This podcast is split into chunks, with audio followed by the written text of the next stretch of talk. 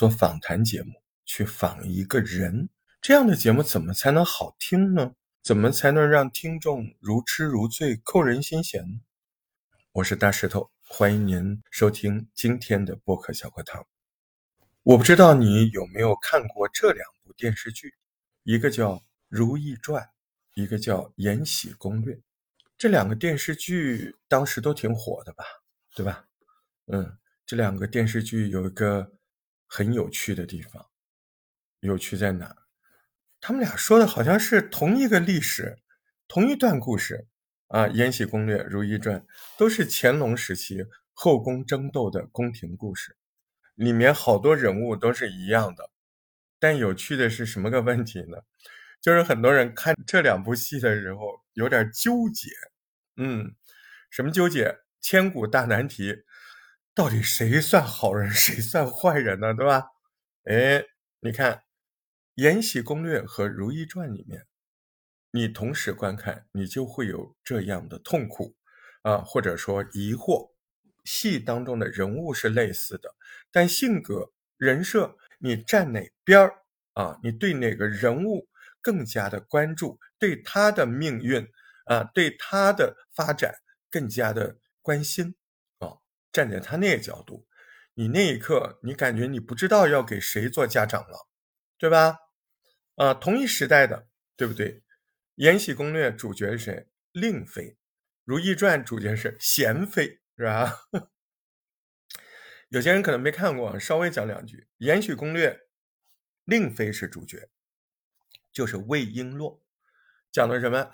讲的是那个宫女魏璎珞，凭着自己勇往直前的勇气，啊，机敏灵活，那个头脑啊，胸怀也挺宽大的，然后。他就这样化解宫廷上下的各种事儿，重重困难，最终就成为乾隆盛世那个时候哎光辉的令贵妃的形象。那再说说《如懿传》，哎，《如懿传》当中，哎，令妃变成了彻头彻尾的大反派啊，因为在那个故事里，令妃跟如懿不仅是情敌，牵扯的利益冲突特别多。嗯，尤其是那个令妃的儿子被封为皇储，那两个人还更加互相不对眼，对不对？嗯，其实这里面啊，那个秦岚演的《延禧攻略》的秦岚和《如懿传》里面董洁演的就是一个人嘛，就是乾隆皇帝第一位皇后富察氏，对不对？你在《延禧攻略》里面那个富察氏温良恭俭。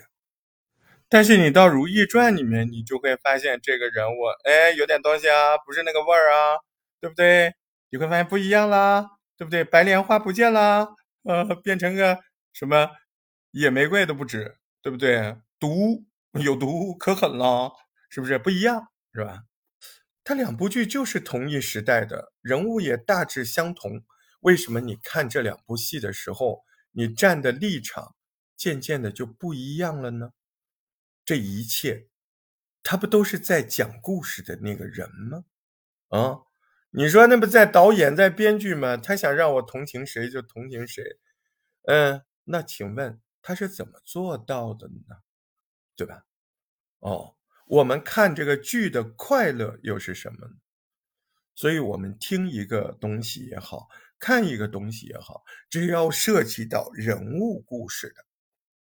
一定有一个预立场、预设的立场，它是怎么来的？它肯定是源自于你的创作者。那么问题在于啊，对今天这个问题有价值的，它就在于它是怎么做到想让我同情这个人，我就同情这个人呢？想让我同情那个人，我就同情那个人。那当然了，这个编剧。他在侧重的时候，他侧重了这个人物的正面的描绘。那么，在听众、观众不断的吸收这样的讯息的时候，哎，他塑造了这个主角的可爱，他塑造了这个主角的可理解，他塑造了这个主角值得你后面为他站立场。聪明人知道我在说什么，对吧？啊，今天早晨，呃，听了小伙伴们的一个访谈。这个访谈，说实话，一听就下了很多心思，问问题也好，来宾的那种袒露度、那种剖析度都非常吸引人。但这个故事吧，这个访谈，就是听的我挺压抑的。呃，我在中间打字跟 小伙伴聊天，我说，呃，这个这个感觉听着像个情感节目，而且。后面我没说，嗯，没说什么呢？就是我怎么就特难受啊？那种难受是压抑，是不清楚，是既想听吧，又有点烦躁。哎，是为什么呢？我看到那个事儿了，我看不清楚那张脸，嗯，就是那种感觉啊，就是我好像听一个路人甲在说一段故事，但说的东西还不错。嗯，但是我好像在火车站候车，飞机场候机，听着隔壁座位，哎，有个人在讲，但仅此而已。为啥？因为，因为缺失我对这个人物站立场的种种的元素啊，对不对？他讲的这段是很好的，但是他就是没让我觉得他是这部戏里的主角。为什么呢？因为没有塑造哦。可能访谈者觉得，呃，主理人觉得我跟他很熟，可是我们不熟啊，是不是？所以在昨天的节目里面，我们就说了啊，访谈问问题分类各种问题，问事儿的，问情的，问理儿的，啊，问情问理儿靠后，前半部分你得把人物塑造出来。怎么塑造人物啊？专业理论来了，MTV 你的 Me M，对吧？聊聊，先把这个人物塑造起来，别着急呀，对吧？你没有让他袒露自己最得意的事儿，你没有让他聊聊他的朋友都觉得他是什么样的人，你没有啊让他说一件他自己觉得特别。牛逼的经历，或者是说一件什么样的大事情是值得他骄傲的？你没有这些，不就是人物塑造吗？如果我们在看《延禧攻略》的时候，前半部分，如果我们没有看到这个呃魏璎珞怎么的难受，怎么的厉害，怎么的聪明，怎么的化解各种事儿，我们就是那样一步一步的。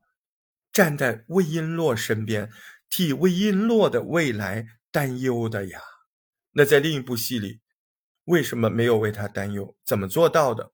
就是我为他的对手担忧了，因为那个编剧不停的在让那个对手说他牛逼的事儿，那个对手让他说一些塑造一些让我们觉得越来越喜欢的。说白了，这些就是主角光环。所以，我们访问一个人的时候，没有塑造好主角光环，也就是说，没有让这些主角给我们留下难忘的印象、有趣的印象、深刻的印象的时候，我们谈他的情和感，怎么立得住呢？所以现在就很奇怪，这个听感，对吧？啊，所以呢，这个问题为什么今天单独录了一条？啊，这就叫。主角光环的塑造，在访谈的前半部分是怎么怎么的重要？您想说人情，您别忘了，人在前，情在后。我不认识你这个人，我不清楚你的身份地位，您的故事我没有记忆。呃，而且在听故事的过程里，我会慢慢的建立起对您这个人这个立场的。坚定，我要站在你的身后，为你摇旗呐喊。我要期待你在下一件事情的发展中有好的归宿，这就是主角光环的，对吧？主角光环的塑造主要依赖于那些东西啊，啊，一个成就，对吧？一项独特的成就啊，他他自己说说他们朋友嘴嘴巴当中印象当中这个主角是怎么样呢？对不对？哎。也让主角自己说说自己的爱好，对吧？自己的呃具体的社会身份能够袒露到什么程度？哪儿的啊？哪个方向的？是不是干什么工作的？对吧？你这个 M 的工作没有做好，听众就不会站在主角的立场，同情主角的遭遇，期待主角命运往好的地方的发展，心疼主角啊有一些不公的遭遇，对不对？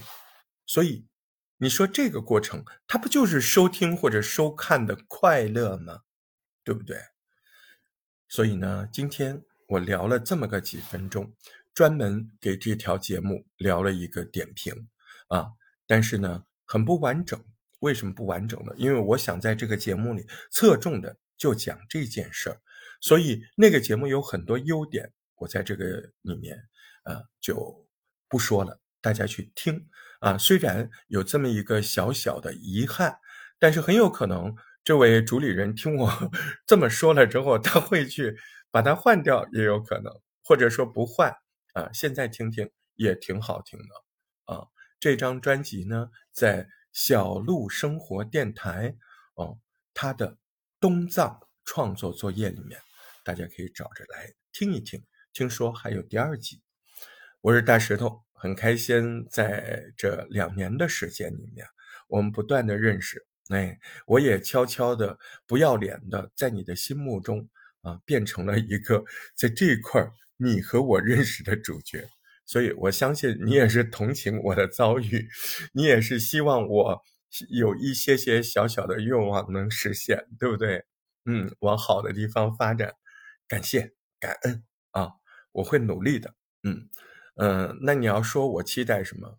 哎，不是天天说让你打赏，我真心的还是期待。嗯，首先，如果你没关注我，那你肯定得关注我哈，然后订阅这个我的专辑。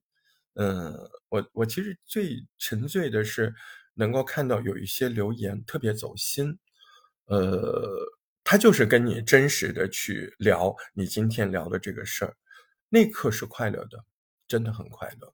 那就是可以超越时空，呃，谈同一高度的事情，对吧？同一心灵啊所追求的这个东西，对不对？就比如说，不但是留言，不但是谈博客，还是谈我们今天讲的这事儿，那我就 觉得，嗯，我没费吐沫，真的有人跟我是交心的，对不对？我是大石头，在杭州向您道一声平安，下回再见喽。大石头播客小课堂，感谢你的收听。大石头是个好青年，记得关注大石头的账号，加入听友群，欢迎留言。如果能打赏一下，就更好了。